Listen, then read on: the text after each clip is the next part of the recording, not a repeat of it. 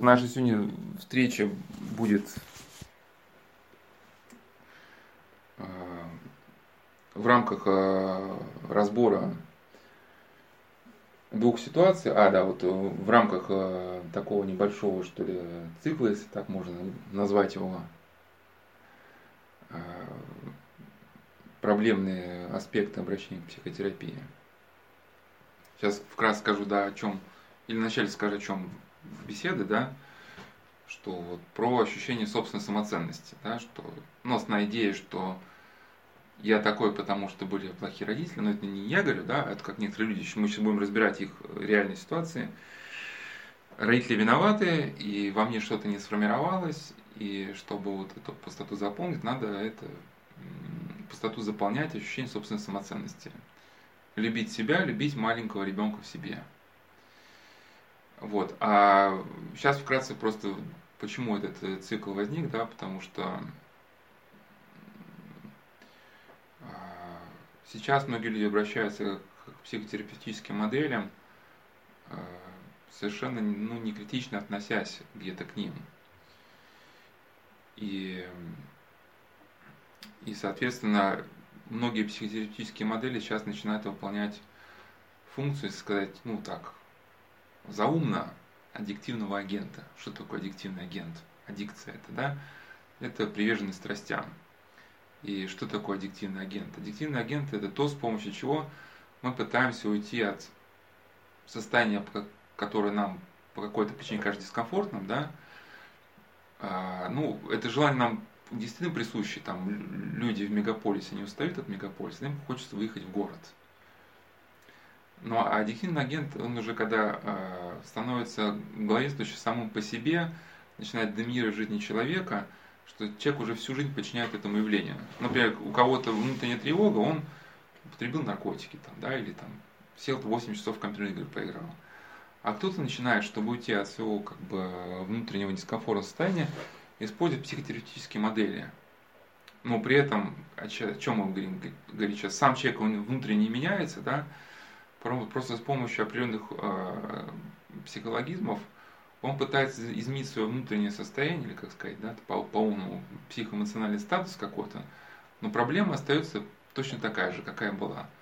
Ну, условно, у вас сломана рука, она болит, вы делаете укол промедола, и вам хорошо, вы этой сломанной рукой можете дальше что-то копать, даже, да, но при этом, как бы, да, травма остается, гангрена, ну, кто не знает, что начинает развиваться. Ну и об этом вот сегодня поговорим. Эти у нас беседы по в качестве приложения, у нас вот какие-то были уже беседы до этого, где мы в целом разбирали ну, какие-то связи между понятиями. А сейчас э, эти беседы решил вынести в приложение разбор конкретной ситуации, чтобы уже чрезвычайно подробным разбором отдельных ситуаций уже ну, не мешать анализу какой-то вот э, целостной картины. Сегодня мы разберем, ну, может, не сегодня за раз две ситуации, сейчас, по, по крайней мере, две ситуации озвучу, а будем разбирать, сколько времени хватит. Э, две ситуации, они очень похожи друг на друга. Только одна, значит, сказать, мужская модель, другая вот женская модель. Но очень похожи. Сейчас вкратце и о том, и о том, но сегодня больше про, так сказать, женскую модель. В общем, э, один мужчина, он значит, написал, что э, читает э, книгу, которую написала ученица Карла Юнга, вдруг ему все стало понятно. Оказывается, все его проблемы ну, текущие возникают потому, что виновата была во всем мама. Она неправильно воспитала. И дальше этот человек приходит к выводу, тут феминисток прошу как бы успокоиться, что во всем виновата бабье, как бы, да, бабье, оно, значит, везде а, организовывает полное засилие, там, да, что, что на приходах, что дома, что и в чем идея, что я типа мужчина, у меня есть э, там харизма, а, вот эта мускулинность, и а, значит, хочу хлопнуть кулаком по столу, мало того, что бабье распоясалось, так еще и христианство тут со своим смирением подвернулось, и хочется хлопнуть значит, кулаком по слову приструнить, а еще и христианство не дает мне, да, значит, быть мужчиной, а психологи же пишут, что надо развивать мускулинность, да что же это такое? И вот эту ситуацию хотелось бы, да, значит, разобрать а, подробнее. Ну, тут в двух словах просто скажу, как на, когда я по, по, по этому случаю советовался с одним а, военнослужащим, которому, кстати, вот эту мускулинность э, от него не убавить, потому что он такой харизматичный мужчина, но при этом такой очень чуткий христианин, да, очень такой смиренный там, где надо. Но в плане своей профессии, в плане военного дела он такой, я бы сказал, напористый. Он говорит, что сейчас не буду подробно разбирать ситуацию, там про него ну, можно много сказать, сейчас уйдем с этой темы на другую. Просто краткий комментарий, говорит, что просто женщина, говорит, такое существо, в частности, вот если это речь идет про его супругу, да, которая, говорит, она вот вместо того, чтобы слушаться дома мужа, она, в общем, там, слушает не пойми кого там на приходах. Женщина такое существо, она, как кошка, она э, лежит там, где тепло. Вот она, например, пришла на приход там, в храм, почувствовала внутренний мир, покой. Как это произошло, она объяснить не умеет. У женщины все-таки, если мужчина более работает рациональное мышление, у нее более такое, да, как эмоциональное, эмоциональное. Она понимает, что вот там тепло, что там как бы, ну, какой-то выход. И, конечно, когда мужа пытается это объяснить, она не может подобрать каких-то рациональных каких-то терминов, она ну, по-своему это все объясняет. Да, вот. И может где-то даже не те логические как бы, связи использовать, которые ну, здесь должны бы быть. Да? Вот. И здесь, как это военный сказал, что скорее всего, ну, как он считает, что вот в том числе вина и мужчины-то есть, что, что он не стал действительно главой семьи в полном смысле этого слова, потому что ведь ну, действительно э, люди, которые живут и выходят из подросткового периода, где какие-то клубы, дискотеки там, да, и значит, посиделки бильярдные, то есть люди понимают, что ну, это, блин, тупик, надо двигаться куда-то дальше. Просто вот, ну, здесь поняла первая супруга. Может, действительно, она не развивается в правильном ключе в каком-то, да, может быть, действительно ее жизнь церковная приобретает характер обредоверия какого но тем не менее она на этот путь стала, а он еще нет. У него, может быть, этот период затянулся, да, а она-то понимает, что жизни-то в этом нет. Как мне тоже один человек рассказал про своего знакомого, что он со своей девушкой поссорился, был такой Э, молодой человек, который правильно шел по жизни, вдруг поссорился и решил спуститься во все тяжкие. Несколько месяцев там клубы, рестораны, пьянки, гулянки. Ну вот он из этого что порушил, потому что понял, говорит, что там жизни нету. Ну, ты никуда не идешь, ты только как бы, ну, тупеешь и деградируешь, и все. Вот. И, соответственно, может быть, у него вот еще к этому не пришел. И действительно, вместо того, чтобы стать э, ну, главой, вожаком и лидером в этом деле, да, вот он пока никуда не двинулся. А если бы он э, тоже на этот путь встал бы, жена действительно почувствовала бы за ним, ну, в нем ведущего, так сказать, да, и спокойно бы дальше его бы в этом направлении бы, ну, с ним советовалась бы, слушалась бы его мнение, как авторитета, ну, я понятно, да, объясняю.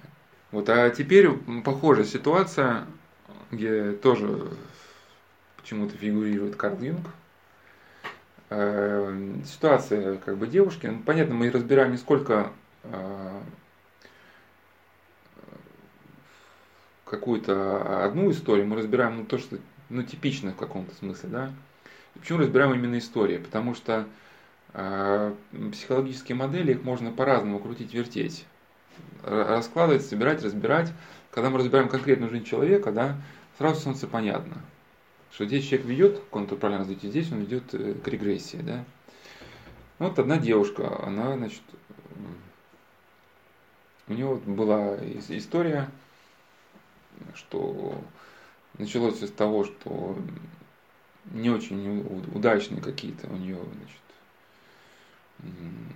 общение с молодыми людьми, которые вот как-то ничем не заканчивались. Она, пытаясь найти э, причину, ответ на эти ситуации, она столкнулась э, с такой концепцией, ну, с похожей, что, оказывается, во всем была виновата мама, что мама ее неправильно воспитала, и теперь эта девушка стала таким стандартным продуктом, с набором психотравм, э, с недолюбленности, да, сказать,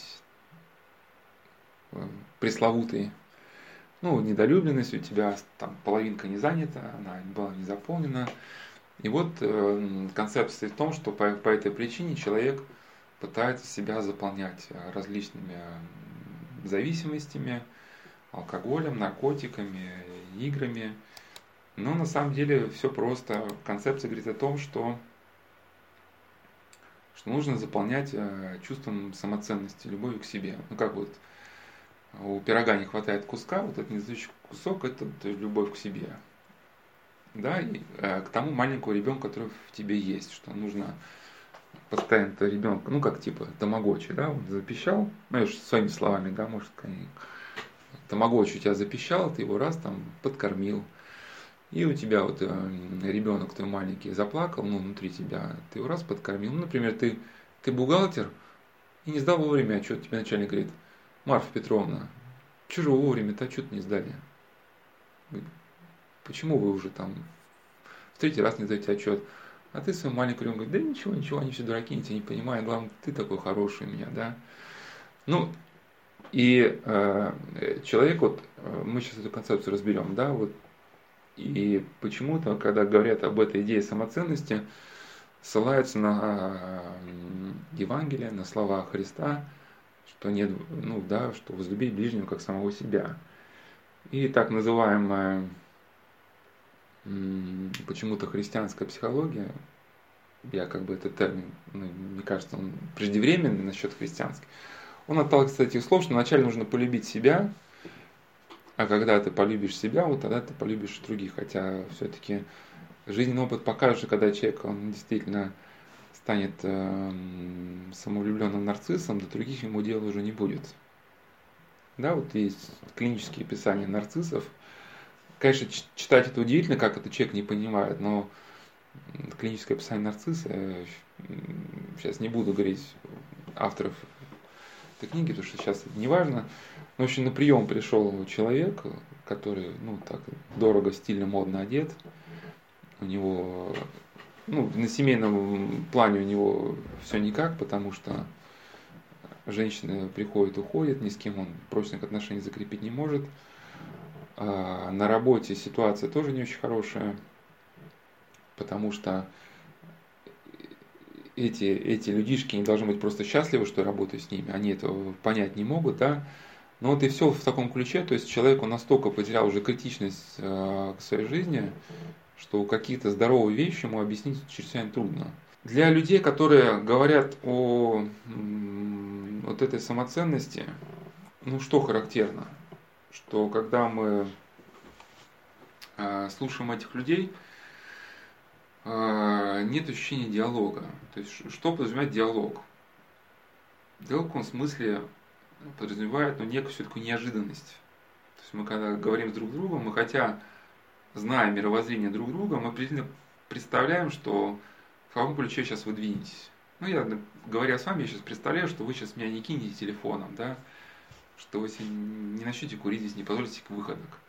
Что-то я уже отсекаю. Но в целом все-таки какие-то ваши реакции, ну, живые, да, они могут быть там, отец Прокопий, а мы не согласны, там еще что-то. Или наоборот согласны, либо, да. А когда мы говорим с людьми, которые уже в каком-то смысле стали адептами психологической модели, возникает удивительная предсказуемость. Когда он начинает говорить, ты уже заранее знаешь, что он скажет дальше. Да, то есть он, он по сути читает как бы какой-то учебник. То есть э, психологические модели, которые раньше воспринимались как внешние, стали внутренним содержанием психики. Да? Есть даже такой термин, называется интернализация. То есть, да, то есть внешнее становится э, внутренним. И здесь возникает некая, конечно, опасность, что человек уже перестает слышать. Слышать тебя, что, что ты ему говоришь. Ну и вот хотел бы разобрать Э, вот эти ситуации. А, ну и да, мимоходом тут еще одного человека добавлю, тоже он написал письмо, он э, слушал вот и лекции про вот этого доминанту на лицо другого, И тут он все это воспринял в таком же ключе. А можно ли все то, что в лекции говорилось про любовь к ближнему, можно ли все это перевернуть вот на, на свою душу, как бы? Вот. Ну да, вот то, что мы ну, к ближнему относим, да, вот им, им, эмпатия к собственной душе. А, и вот эта модель, конечно, психотерапевтическая, она предполагает, что сдувать себя пленки, ну, в прямом смысле, чтобы тебе было комфортно. Ну, опять, опять же скажу, что, что здесь вот все-таки некое, некое различие сразу в, в, в чем. Сейчас мы не будем подробно, сейчас по большей части без цитаты, я цитаты только приведу научные, чтобы было, и то скорее, чтобы было понятно, что, что не вся психотерапия такова. Вот есть два разных подхода к внутреннему миру.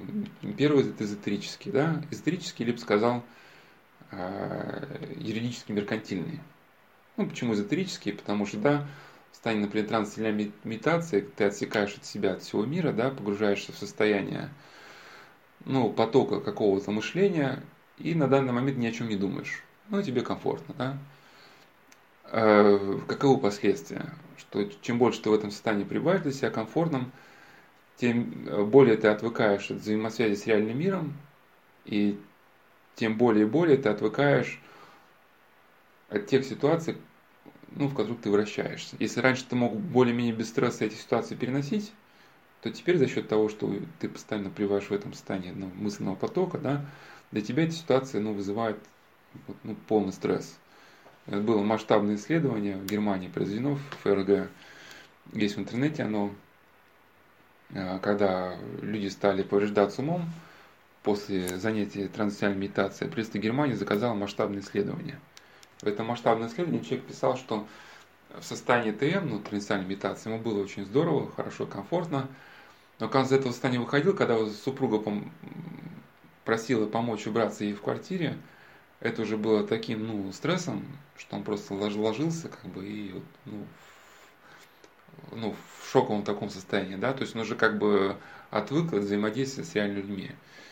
Почему назвал еще юридически меркантильный? Потому что все вот такие психологические модели, обезопасить себя от стресса. Они работают, когда у вас есть армия юристов, адвокатов, высокие заборы с собаками, да, которые вас охраняют от всего мира. И вы можете позволить себе разбрасываться с друзьями. Ну, например, там э, с другом что-то произошло, он либо вы с ним повздорили, либо он подарил вам не то, что захотелось. И вы можете хирургическим путем решать все стрессовые проблемы, да, отсекать себя эту связь, ту связь, ну, это как с венами на ногах, да, там вылезла, отрезал, вылезла, отрезал. Но они на каком-то этапе кончаются. Потом уже просто, ну, нечего, по сути, отрезать. И люди, которые этим путем идут, то есть, как будто есть некий мыльный пузырь, чтобы он не лопнул, ты все как бы из своей жизни устраняешь. Даришь людям подарки, как вот одна женщина ходила на один тренинг, ей дали задание, чтобы она, не помню, дали задание на кого-нибудь похожим, она должна всем дарить подарки, и через это свой эмоциональный статус постоянно поднимать. То есть ты не любишь реально людей, ты свое счастье, да, ей дали задание там дарить всем. То есть, опять же, здесь нет любви, здесь как бы полный эгоизм. Ну, чем это заканчивается? Рано или поздно этот э, пузырь лопается. То есть в человеке растет эгоизм. Эгоизм сопровождается раздражительностью. Если в человеке подлинной любви к ближним нет, то раздражительность, она ничего не сдерживается. И рано или поздно человек доходит до того, что он начинает раздражать все. Чайник, который ну, на 2 секунды не закипел раньше, телефон, который вовремя не вынулся из кармана. Ну, начинает, есть даже термин бешенства, да. Ну, во-вторых, соответственно, любые жизненные ситуации, которые прорываются сквозь этот барьер, они тебя просто уничтожают. Какой бы ты богатый не был, да, в каком особняке не жил, все равно кризис он для всех, например, да, экономический ну, акции свои потерял. У сосед больше участок купил. И это не шутка, вот мне человек раз так рассказал, что он пришел к своему знакомому, там унитаз золотой, и я так понял, что это не метафора была, что это реально. И тот лежит в полной депрессии на кровати, и он свой знакомый спрашивает, что случилось, думал, что что-то страшное произошло. Оказывается, тут какой-то миллионер скупил рядом землю, приехал сюда жить, и у него на 2 гектара больше земли. И все как бы. И теперь твой особняк уже, он тебе как уже, уже все не в радость, раз у соседа на 2 гектара больше. И второй путь, это, да, как сказал Максим Исповедник, что э, мир души это плод ужасов подвижнического жития. Плод ужасов подвижнического жития. То есть ты борешься с раздражительностью, завистью, и часто эта борьба очень тяжелая с самолюбием, а самолюбие, она вообще борьба мучительная. Потому что тебя разрывает пополам любовь и самолюбие. То есть иногда, например, э, ты на ближнего что-то обиделся, хочешь доказать ему, что прав ты, а он типа никто. И самолюбие тебя призывает уйти, и любовь тебя призывает остаться, да? И вот эта борьба тьмы со светом, она страшна, вплоть до мук бессонных ночей. Но если человек эту борьбу пройдет, что происходит? Что его вот эти э, страстные стимулы, они его не дергают. То есть, если раньше, например, он э, слышал какие-то запахи гастрономические, он уже терял как бы покой, не мог сосредоточиться на работе, да. Э, если кто-то ему плохое слово сказал, он уже у него формировалась, как это называется, компульсивность, да, что он не мог уже от этой мысли обиды избавиться.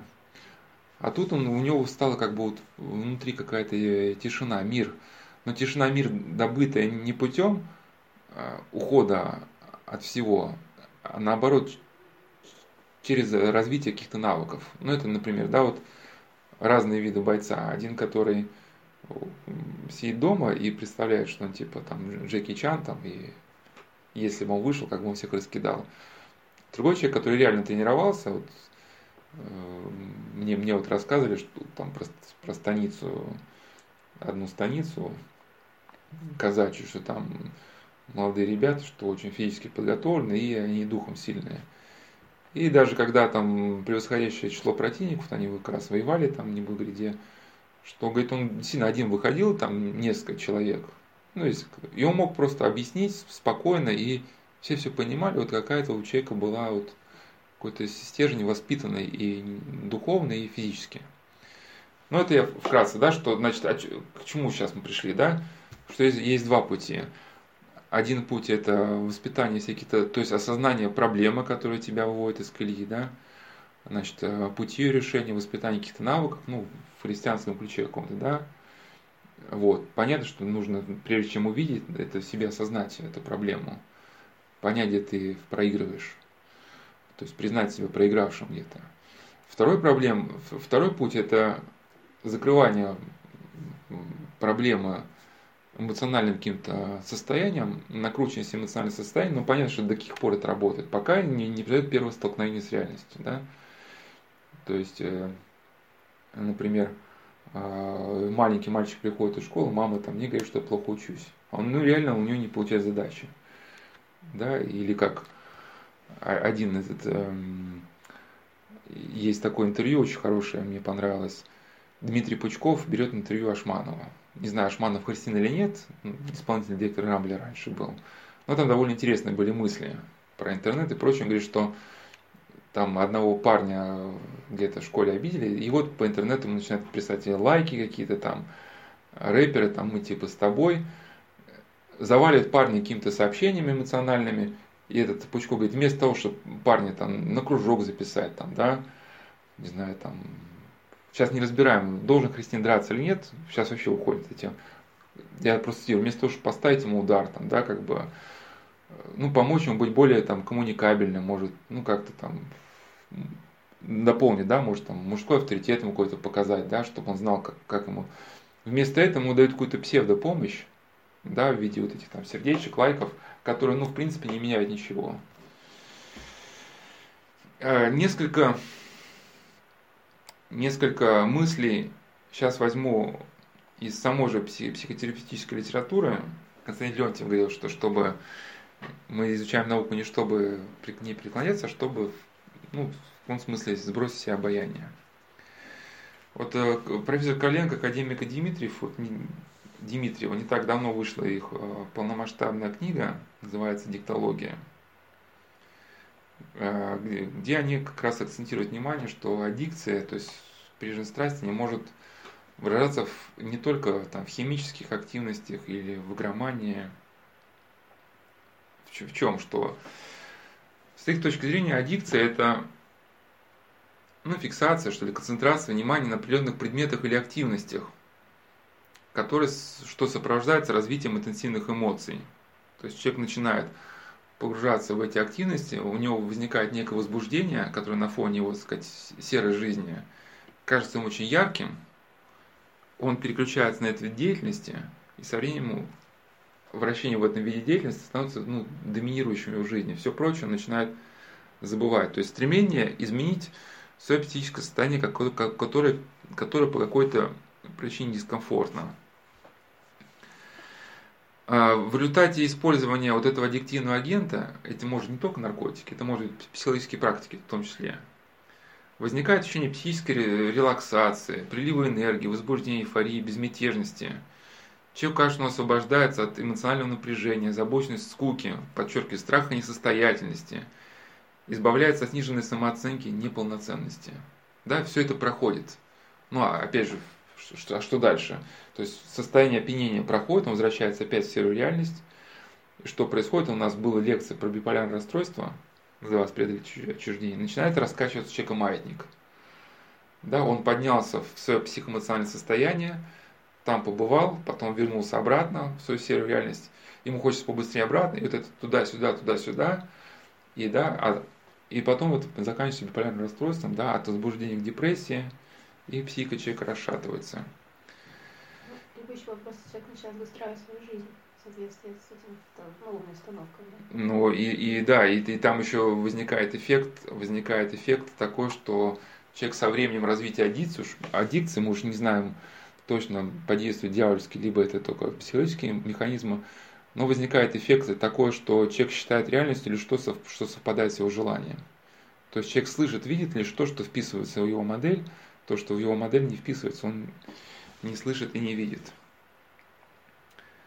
Да, значит, это называется мышление по желанию. Он считает реальным лишь то, что соответствует желаниям. Содержание мышления при этом, в свою очередь, подчинено эмоциям.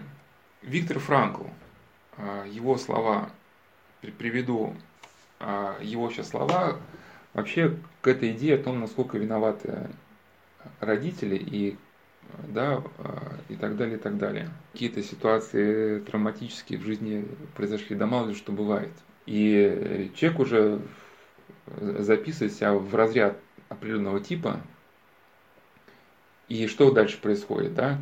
Читая психологическую литературу, он читает, что этот тип уже обусловлен, например, к алкоголизму, потому что, и он уже перенимая все на себя, да, как бы он уже считает, что вот, как бы он таков,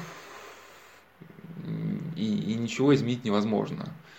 На самом деле наш мозг пластичен, это уже вот есть целая область уже нейро, нейропластичности науки, которая покажет, у нас может, может меняться, перестраиваться, и в том числе мы можем своим мышлением, через свое мышление себя менять. У нас даже образуются новые нейроны. И все зависит от того, каким образом человек настроится на свою жизнь. Если, соответственно, он настроится, что он может что-то изменить, эти изменения будут происходить. Если он не настроится, да, то изменений происходить не будет. Сейчас немножко отступлю от темы, сейчас Виктора Франкла приведу, чуть попозже. Сейчас просто реальная ситуация. Вот э, два человека, у которых был обсессивно-компульсивный синдром. Это навязчивая идея. Один из них все этот э, уже, так сказать, наша, так сказать, любимая личность, человек из ванной. Он действительно, у него был психопатия, обсессивно-компульсивный синдром, который выражался тем, что он когда он был в гостях или где-то в другом месте, ему казалось, казалось, что он что-то дома не запер, и начиналась настоящая паника, и чтобы с этой паникой справиться, он перед выходом из дома начинал все снимать на видео. Ну или прочая идея, когда он впадал в ярость, которую не контролировал ярость. И если он играл, он не мог остановиться. Если там с кем-то хотел подраться, уже не мог остановиться. Когда вот он стал выцерковляться, причем, опять же, это не, не просто вот он там, принял Бога в свое сердце, как идею какую-то, да, абстрактно. Он стал менять себя, как бы. То есть, когда он понял, что, например, что причаститься, причаститься он должен перестать э, употреблять наркотики, хаотизированно общаться там с женщинами, да, интимно, ну прочие вещи, как бы, в своей жизни исключить. Он стал, хотя вот стоит очень больших усилий, ну, как бы следовать вот этому пути, вот эта э, подчиненность навязчивым мыслям, она ушла. То есть он стал как бы спокойным, он может теперь как бы действительно э, вот эта порабощенность в ушла. Понятно объясняю, да? Его знакомый, компаньон по бизнесу, у него тоже обсессивно-компульсивный синдром, от которого он пытается уйти через марихуану, да. Раньше был просто атеистом, сейчас он стал агностиком. Ну, что-то признает, но считает, что не до конца. И вот у них состоялся э, как бы некий диалог насчет, мы говорили про нейропластичность, да, и диалог можно к этой теме просто присоединить, к нейропластичности. И он, э, этот э, товарищ, компаньон, чтобы как-то справиться со своим обсессивно-компульсивным синдромом, он стал читать психологическую литературу, ну и, конечно же, выяснил, что во всем виновата мама. Ну, куда же иначе-то? Что плохая грудь. Это такой излюбленный, значит, да, оральная стадия, в общем, грудь была плохая. Потом у ребенка это все ушло в область бессознательности, теперь, когда он общается с миром, этот образ э, невкусной материнской груди проецируется на весь мир, весь мир кажется угрожающим, агрессивным, враждебным, ну и так далее, и так далее. И он нашел для себя, оказывается, все объяснение да, всех своих проблем, вот в этом факте. Ну, конечно, действительно гордому человеку признать, что у него не получается общаться с людьми, потому что он горд и гнет только свою линию, конечно, это не всегда комфортно. А, а что материнская грудь виновата, это, конечно, вот всегда пожалуйста. И даже вот девушка, например, которая, да, считает, что надо воспитывать себе идею своей самоценности. Люди, которые на этой почве встают, они, как правило, они начинают очень, ну, как бы агрессивно гнуть свою линию они тебя не слышат. Конечно, можно предложить, что она будет общаться с молодыми людьми, она не сможет с ними найти общий язык только по той причине, что она слышит только себя. А, конечно, для нее всегда будет готово объяснение какое, что все виновата мама. Также для, у, у христиан есть другое объяснение, это вот порча во всем виноват. Да, что, ну, что это отец Иоанн Адливанкин говорит, что вот к нему пришла на прием женщина, что муж ушел из семьи, что вот виновата там порча. А он как бы сказал, что ну вот конфликты вы что не видите, что вот здесь конфликт, вот на этой причине, что почему есть порча. Но это вернемся к двум этим людям. И вот он говорит, что во всем виновата значит, была невкусная грудь, и плюс, что его там в детстве унижали мальчики, и теперь он э, травмирован, и, значит, все непоправимо. Остается только курить марихуану, куда деваться, да. На что ему вот наш человек Иван сказал, слушай, говорит, ты знаешь, что у меня это выражалось в гораздо, ну, в большем э, и агрессивном ключе, чем у тебя. Все эти психические проблемы, да. Но и ты знаешь, что мне это ушло. И я верю, что вот ну, вот, э, вера, благодать, да, молитва и причастие. Ну, опять же, не только причастие, только, только ты пришел, там, скушал с ложечки. Когда ты активно себя меняешь, ну, вот, причастие это камертон, и ты под этот камертон как-то меняешь свою жизнь. И я, я верю, что мне это помогает. Но для тебя как бы выгоднее верить, что во всем виновата как бы это там невкусная грудь, и вот эти ребята, которые над, над тобой обзывались. И тебе выгоднее верить, что ни, ничего не справишь. И действительно, что наш мозг может подстраиваться под наш образ мысли, и, соответственно, человек будет в своей проблеме оставаться.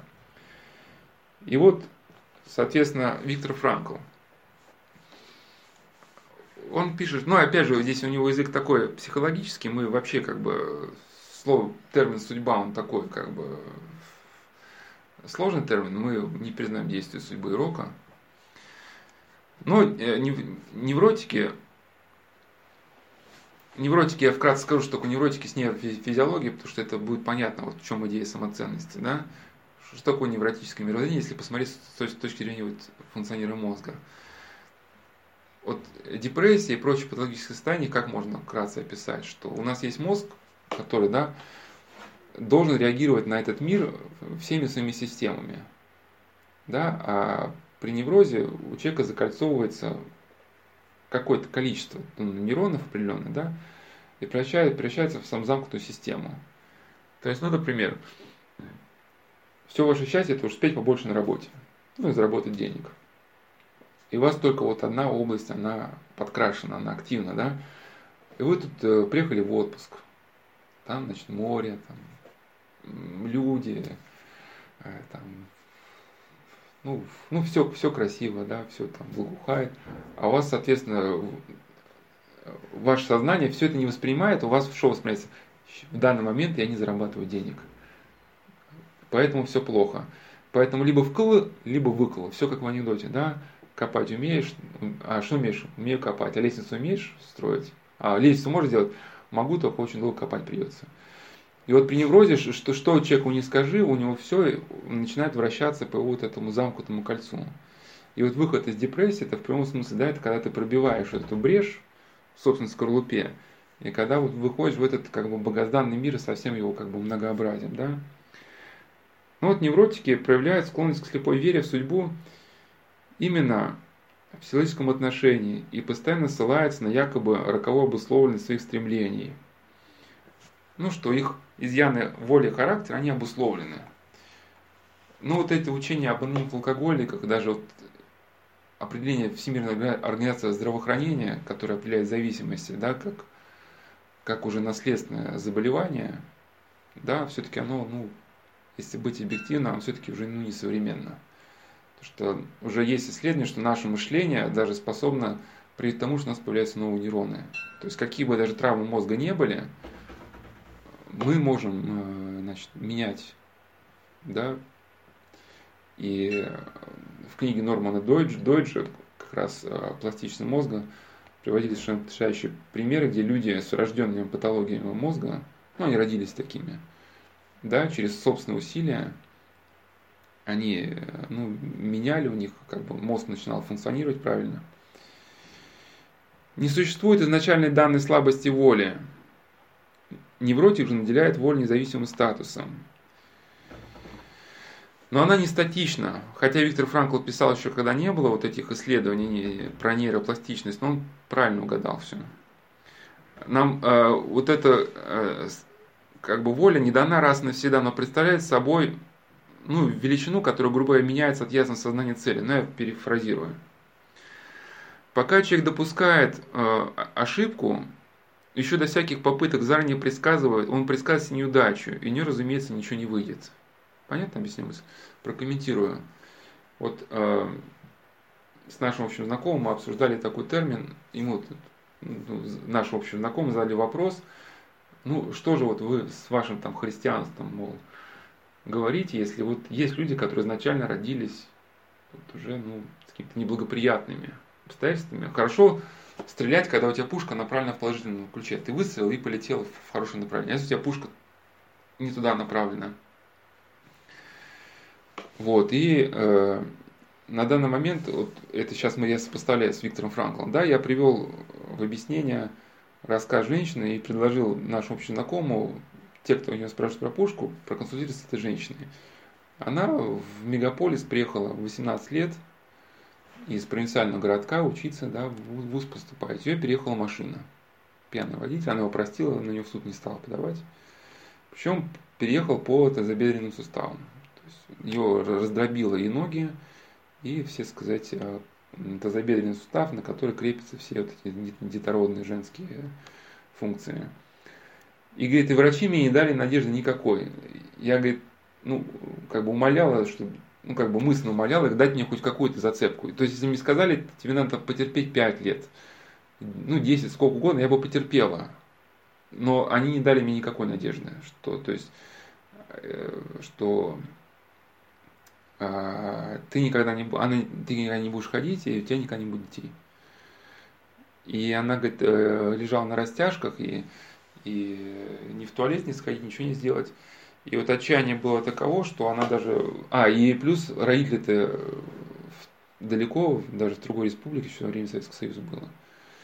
Здесь, в городе, в большом городе, ну, есть какие-то подружки, ну, ну, на уровне, что, ну, сколько студент, который приехал из другой республики, там, сколько она успев, успевает за короткое время с кем познакомиться, да, ну, вот, вот то у нее и было. И она такую одну подружку просила привезти спицы, вязальные спицы, чтобы сунуть в розетку, рядом была розетка, и умереть. Но подружка догадалась и спиц не привезла. И вот эта женщина говорит, что и потом я поняла, что я должна ходить и у нее вот там неправильно, в общем, не суть важно. В общем, говорит, когда я встал на костыли, я до крови кусала себе губы, язык, потому что было невероятно больно. Но я поняла, что вот для меня другого пути варианта нету. Я стал потихоньку вот ходить, рассказываться.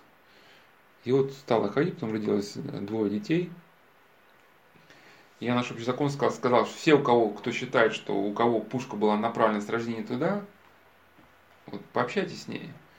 Конечно, мы не берем ситуацию, где ребенок родился где-то в Никарагуа, может, в лагере для беженцев, куда там воду привозят. Вот в фильме «Дом» э, известный французский был значит, фотограф, он снял фильм «Дом». Вот там показывал такой лагерь для беженцев, да, на десятки тысяч людей, куда привозят воду. Ну, говорит, что, ну, понятно, если ты родился в этом, то говорить о перспективах жизни ну, трудновато.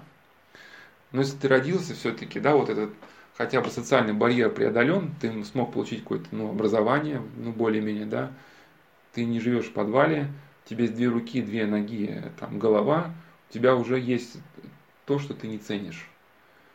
Да, вот я даже знал одного человека, у которого была кишечная непроходимость, как-то видел выходящим из туалета, уж прошу за подробности, он выходил с сияющим лицом, говорит, я когда скажу в туалет, мне такая радость, мне такое счастье, потому что еще не... я помню те дни, когда у меня была кишечная непроходимость, у меня кал вылезал через рот. И поэтому, когда я схожу в туалет нормальным образом, говорит, мне все, как бы, у меня счастье, как бы. Ну, а мы, как бы, люди уже состоятельные, да, у них есть этот особняк, но все плохо, родители виноваты. И вот пропадает ощущение вот э, ценности, что есть люди, у которых нет ничего. И вот даже вот эта женщина, которая, вот, про которую рассказывала, она говорит, что вот у кого, кто считает, что в жизни плохо, поедете по хосписам или по детским домам, где вот э, от, от детей отказались родители. Да? И вы поймете, что у вас в жизни нет, ну это я про детские дома я уже добавил, просто я знаю э, девушку, которая, она участвует в добровольческом движении, они вот по этим детским домам в России ездят, были в том числе в, самом сложном, в доме, где самые сложные дети есть. Когда она побывала в доме, она поняла, что говорит, у меня в жизни проблем нет вообще никаких. Но я к чему, что у человека, когда есть в жизни какая-то, понятно, какая-то ситуация неблагоприятная, но, конечно, он может э, говорить, что все плохо, что кругом все виноваты. Это один вариант развития. Или вот, да, художник, э, не знаю, это фамилия или псевдоним Безруков.